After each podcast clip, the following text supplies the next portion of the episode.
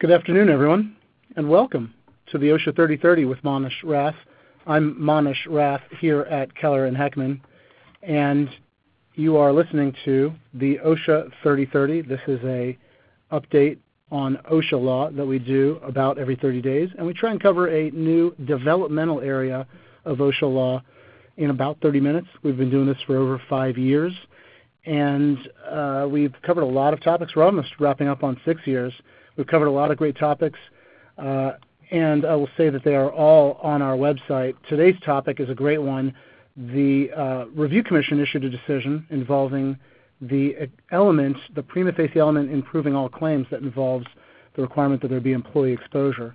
It's a great decision, and so we thought it was perfect for the OSHA 3030.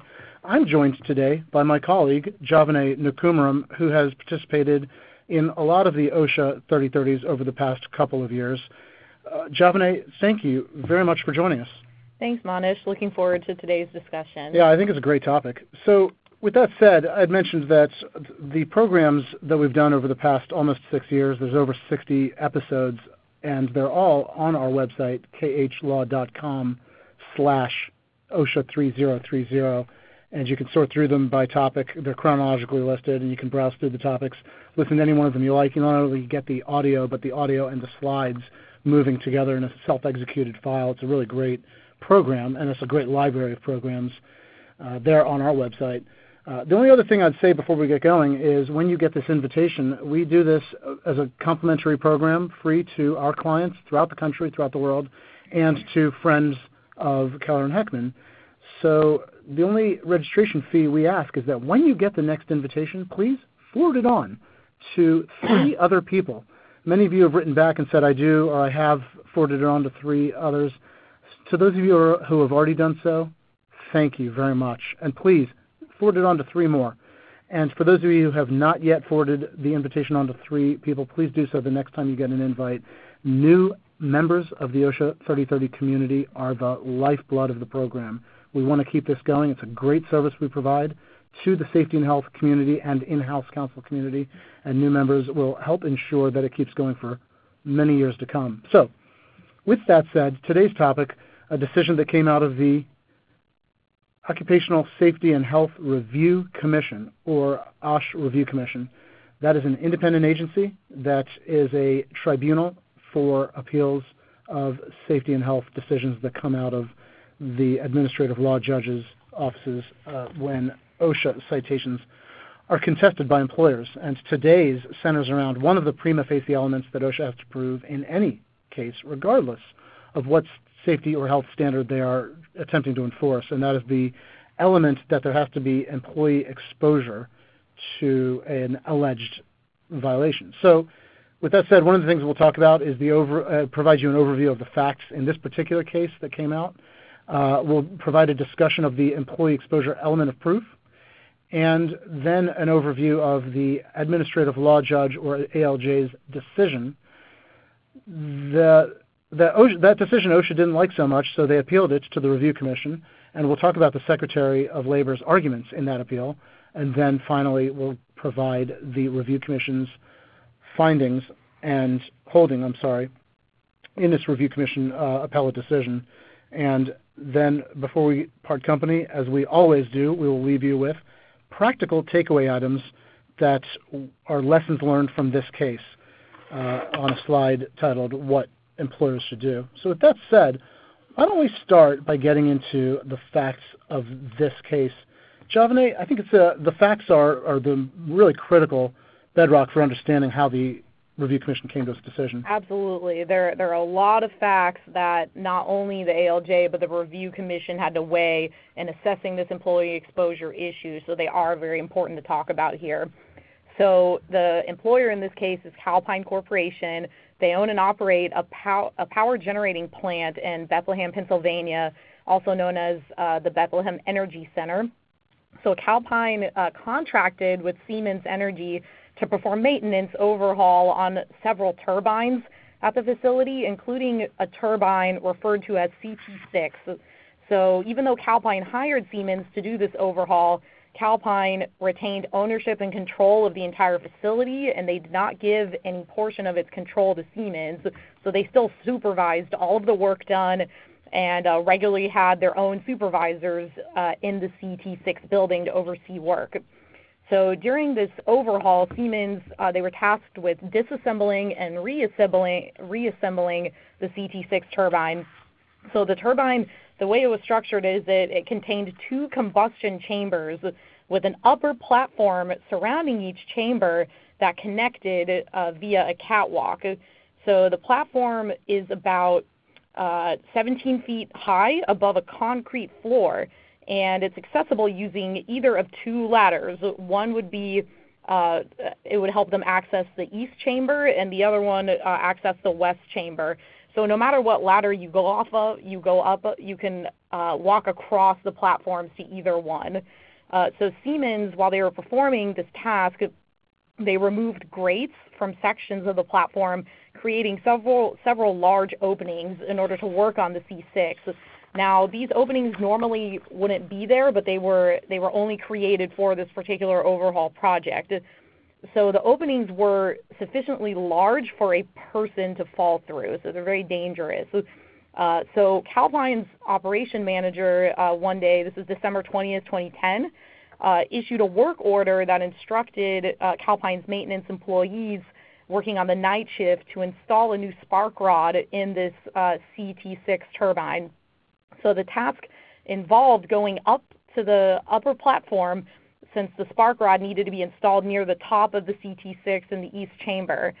So uh, Calpine's lead maintenance operator came in to replace the spark rod, but then when he saw the openings to the platform, he decided the task was not safe to do, so did not complete the task. So then the next day, Calpine's operations manager again listed this replacement task on the work order since it wasn't done the night before. And this work order did not mention any of the upper platform openings. So at some point during this night shift, another of Calpine's uh, lead maintenance officers came came in with work gloves on and the replacement part in his pocket and he entered into the building, but no one knows what, what happened exactly when he was inside.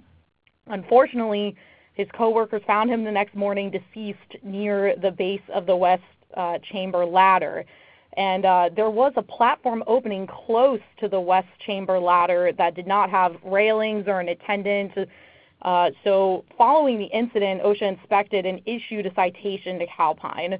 Um, the citation alleged that Calpine violated the walking working surfaces standard, which requires that every time or at the time, it required that uh, every temporary floor opening um, have standard railings or be constantly attended by someone. So we should note that this particular requirement is no longer a requirement in the standard. Uh, the standard was updated in 2016, uh, but again, at the time, this was a violation of the standard. So now that we know some of the facts, why don't we get into uh, Calpine's case with OSHA? Yeah, I think that's a great idea, Javane. In order to, to do that, I think we should start by discussing what are the prima facie elements of all OSHA allegations of a violation. The first thing OSHA has to prove is that there was a standard that applied. In the event that they're citing uh, an alleged violation of a standard, they need to establish that a standard applied to a particular situation that they had observed. The second thing they've got to show is that there was a deviation from compliance with that standard, some kind of condition or practice that was non-compliant with that standard. Uh, the third thing they need to show is that not only was there a non-compliant circumstance or practice, but that employees were exposed to that allegedly violative condition. Because if there was no exposure by an employee, but there was a violative condition, that's not a workplace violation, arguably it has to be a non-compliant circumstance where there was employee exposure to that circumstance. And we'll talk about that more uh, next. But the fourth element is that OSHA has to establish that an employer knew or should have known through reasonable diligence that there was this allegedly violative condition and that employees were exposed to the allegedly violative condition. So let's talk about that employer knowledge element, that third element that I just discussed. In order to show that there was employee exposure, OSHA has to prove that the employee was actually exposed to a, an allegedly violative condition or that uh, exposure to the cited condition was reasonably predictable.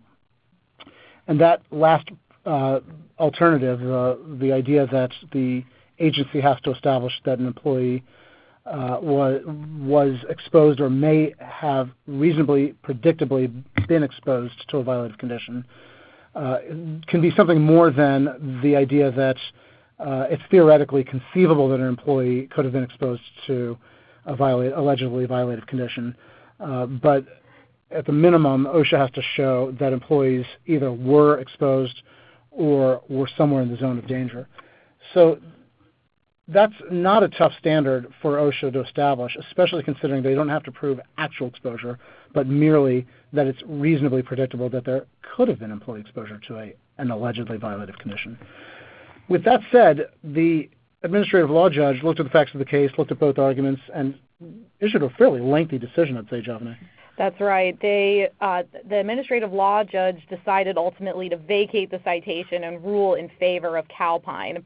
Now, looking just at the employee exposure issue, the ALJ found that uh, OSHA could not show that the employee was uh, actually exposed to the cited condition. And so, based on the coroner's testimony, uh, it was possible that the employee could have fallen off the ladder while trying to get down the platform rather than through the opening. So, they uh, OSHA could not show the decedent or any other Calpine employee was actually exposed to the uh, unguarded opening. However, when looking at the um, uh, if if the uh, exposure was reasonably predictable, uh, the ALJ also found that OSHA couldn't prove that exposure to the cited condition was predictable. So there are a number of factors that the ALJ looked at in making this determination. The first was uh, involved the task that was asked of the the employees. So looking at the work order, the ALJ found that the work order to replace the spark rod was a, a low priority and that there was no pressure for the decedent to complete that task, and so therefore that's not predictable. Uh, the exposure to the, uh, the, hazard wouldn't have been predictable. So the work order said that uh, some con- some conditions had to be met in order for the work to be performed. For example, the work order stated that uh, this task should only be performed if uh, if the tarp covering the turbine was was not in the way and in this case, the, uh, the tarp was still on the turbine.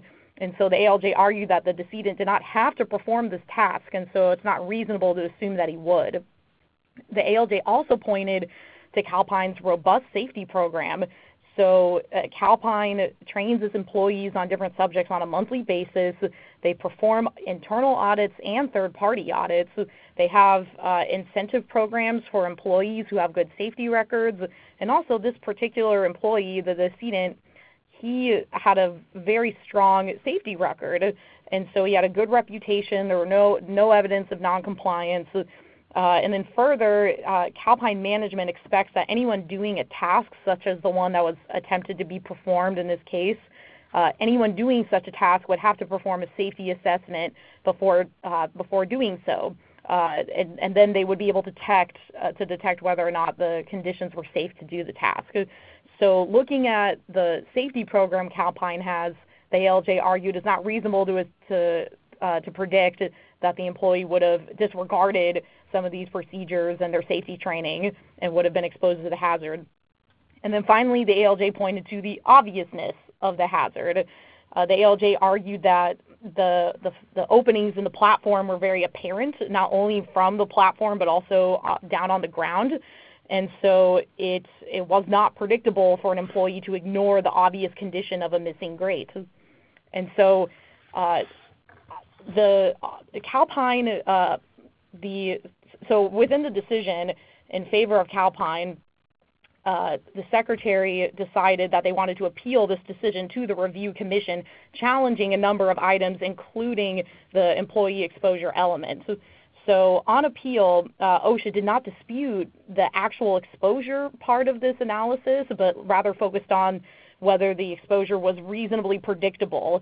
So uh, OSHA argued that uh, employee exposure was reasonably predictable because uh, if you look at the assigned task, it specifically it required that the employee would have to have access to the upper uh, platform, which contained uh, those those openings that were a hazard. And so it was reasonable to expect employee exposure to the platform because in order to complete the work order, they would have had to have ac- they would have had to access that uh, that area of the workplace. And the cited opening was located with, within just a couple of feet, closely adjacent to the west chamber ladder. So anybody climbing that ladder would be exposed to that opening right away. And so again, the task required uh, the task required to be performed exposed them to this opening, and there was a strong nexus between the unguarded platform and the likely movements of the employees assigned to the task. So um, when you look at the way the turbine was was placed, you could access the turbine and the platforms from either the west or the east chamber. Now, the employee in this case, uh, the work order was for the east chamber, and the employee tried to access the east chamber through the west chamber ladder. Now, OSHA argued that it's still reasonable to assume that an employee, you know, no matter what side they're on, that they could access the platform and that they could access that area. And in fact, the entrance door uh, for when employees enter the facility is closest to the west chamber, so it's it, it's foreseeable that they would use the west chamber ladder to go up and then cross the catwalk and go to the east chamber. And so that chamber ladder once again was immediately adjacent to uh, the platform opening, so it is predictable that an employee carrying out this task would enter the quote zone of danger to the unguarded opening. So I think uh, those are fair arguments to make. Uh, OSHA ignored essentially in its appeal whether or not there was actual exposure or that the employer believed reasonably believed that no employee would go up there without taking proper precautions and said, look, the only thing that we really care about is there was a allegedly violative condition. There was a hole, a removed panel in the flooring of the catwalk, uh, of the uh, platform, and that it's reasonably foreseeable that an employee may go up there. And that's, according to OSHA's arguments, all that they needed to establish. So when this comes before the review commission, the review commission reverses the administrative law judge, and I think that this is by itself a reason to discuss this case in the OSHA 3030 because here you have an administrative law judge who ruled in favor of the employer, and the review commission reversed them in favor of the Secretary of Labor, OSHA. So I think that that's fairly remarkable in the catalog of uh, review commission decisions. With that said, they reversed the, the administrative law judge and affirmed the, uh, the OSHA, OSHA citation.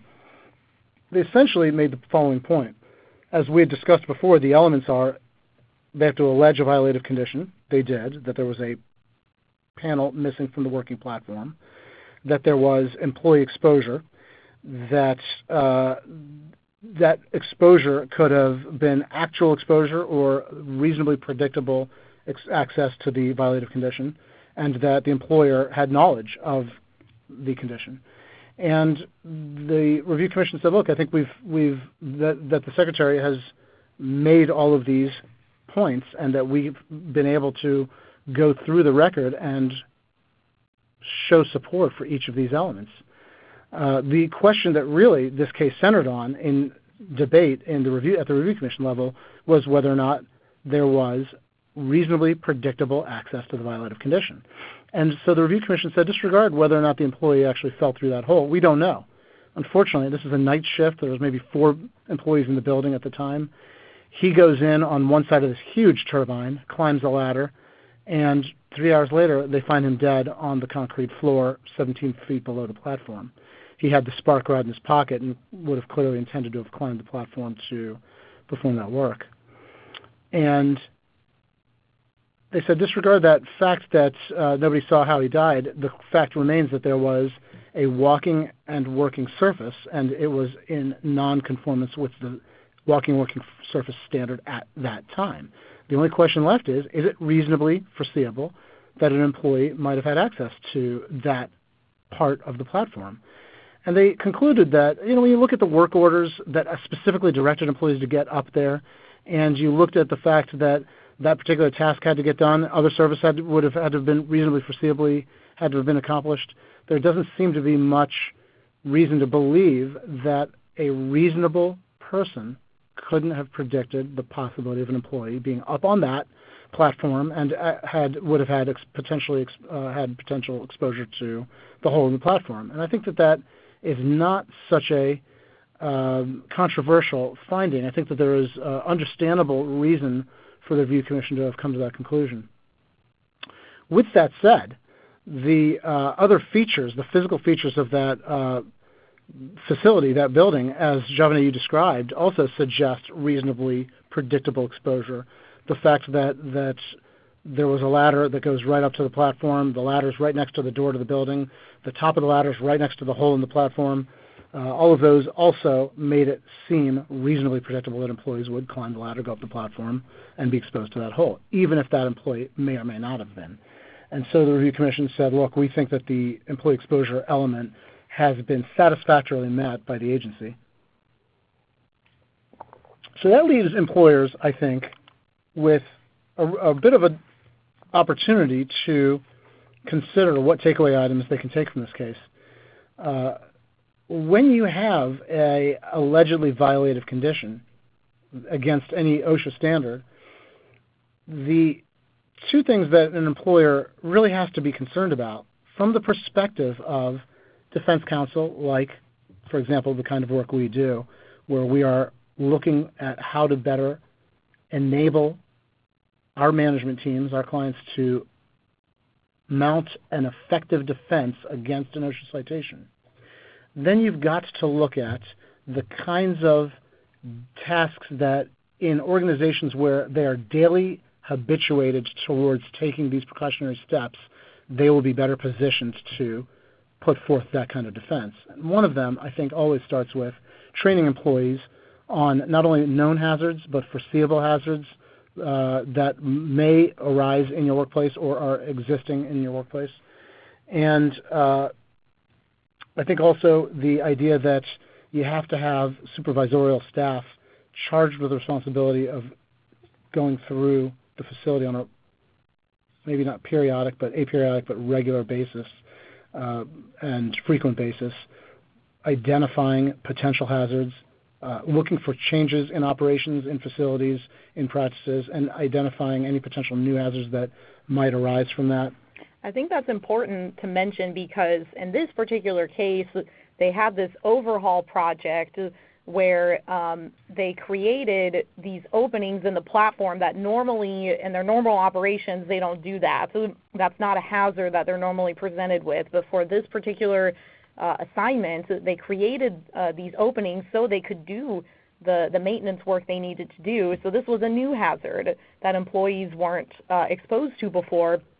So it is important that when there's a new major project or new hazards are introduced in the workplace, that employees understand what they are and that they are trained on how to respond to those hazards. And you know, the other thing that I think is important uh, that I see in some of the best run safety systems that uh, some of the companies we work with, construction firms, manufacturing firms, uh, firms in, in distribution chain, uh, as well as uh, a host of other sectors, uh, retail, distribution, etc., is that they they kick off their day with daily safety meetings that may be a three-minute meeting, but they are discussing safety issues that came up the day before, anything that's going on at the workplace this forthcoming day or that's reasonably anticipated, and communicating what issues to keep an eye out for, what areas, work areas to stay away from, what work, what used to be a work area that they want to cordon off, uh, and and maybe just just doing a safety check on equipment. Uh, and I think that that daily safety meeting is a really critical element in some of the best run programs, and it certainly creates one more element in a, an effective defense against citations. Uh, Javane, we see also that there are records sometimes. There may be just one or two lines of notes as to the kinds of subjects that might have been discussed in that day's daily meeting. Right. The, it's, it's important for employers to record these new hazards and restrictions. So again, if there are any incidents that come up and OSHA asks if the employee if the employer was aware of the hazards, if employees were made aware of these hazards, you can demonstrate that yes, we we are keeping track of the new hazards that employees may be exposed to and training our employees accordingly. So this is going to help uh, with with any defense if uh, if the employer can show that they are staying on top of these of these new hazards that come up in the workplace and protecting their employees. The other thing I'd say, the final uh, practical takeaway item I think employers ought to consider is when they see a hazard and they can't deal with it right then and there, they need to get parts or equipment or a different kind of uh, worker in who's experienced or focused on that kind of task, that they ought to restrict the access to that area that has a hazard, uh, lock it out, tape it off, rope it off, put signage, so that they can effectively cordon off employee exposure to an allegedly violated condition. Uh, the administrative law judge noted that, as well as did the review commission, that when you look at the facts in this particular case involving Calpine, uh, the there were only two under the the version of the walking working surface standard at the time. There were only two means of compliance, and one was to put up guard railing, and the other was to have uh, ongoing monitoring. Mm-hmm. And that would only be presumptively true if indeed that was a working area. But I would argue that if it had been locked out or taped off, signed uh, with signage, etc., then it was not a work area at all and didn't need to comply with the standard. Uh, at least until such time as somebody could go in and correct the allegedly violative condition. And so I think that that is always something that employers ought to consider when they're looking at a violative condition. They don't want anyone to go near it, but there's multiple shifts coming in and out or multiple teams coming in and out. That's the best way to make sure that communication goes across all those teams to to choke off any potential employee exposure. Well, with that said, that's today's OSHA 3030. Uh, you can catch more updates between uh, various episodes of the OSHA 3030. Uh, the various sources, our LinkedIn pages, both on the individual pages, Manesh Rath, David Sarvadi, Larry Halprin, Javane Nkumaram. I know every one of us has a LinkedIn page, as does the practice group collectively. Keller and Heckman Workplace Safety and Health page on LinkedIn. Uh, we also have uh, Twitter pages. Mine's at Rath Manesh. Many of you are already on that Twitter page. Not a lot going on there, but every once in a while there's uh, interesting information that you might catch. Most importantly, this program and all of the programs for the past few years have been rebroadcast as a podcast. I subscribe to the OSHA 3030 as a podcast. I catch it on my drive into work. Uh, so it's an easy, hands-free way to catch the program. You don't have to be at your desk. So if you subscribe to the OSHA 3030 on your favorite podcast channel, uh, then you will find it on uh, Apple iTunes and all of the other major podcast streaming channels. Just search on OSHA 30 slash 30 and it'll come up and then subscribe. Those of you who have heard it as a podcast, will you please write a review, give us a five star review, and give us a like? Uh, I normally don't go fishing for these kinds of things, but I noticed on the podcast for iTunes that it is uh, surprisingly bare. Uh, I think we've got one good good review, and that's it. And so, for those of you who are listening, if you listen and like it, please rate it. Uh, with that said, the last thing I'll say is one of the first things I said. When you get the next invitation, please forward that invitation on to three other in-house counsel or safety and health professionals at your organization or at other organizations that you think could benefit from the kind of information we're providing in this program, enlarge the OSHA 3030 community by three more people than you have done so far, and that'll help ensure its vitality for years to come. The next OSHA 3030 will be at 1 p.m. on Wednesday, July 25th, 2018. Always on a Wednesday, always at 1 p.m. The next one, July 25th. If you are a company or at a company that is responsible for compliance with TSCA or FIFRA, two elemental acts under the uh, jurisdiction of the Environmental Protection Agency. We do 3030 programs for those areas of law as well. The next TSCA 3030 is on July 11th, Wednesday at 1 p.m. The next FIFRA 3030 will be announced shortly, so stay tuned. Uh, and you can find more information on all of our emails. We try and share information about the other three programs. With that, I look forward to catching up with you next month, July 25th. And until then, thank you all for participating. Javane Nkumaram, thank you for joining me. And I will talk to you then. Until then, stay safe.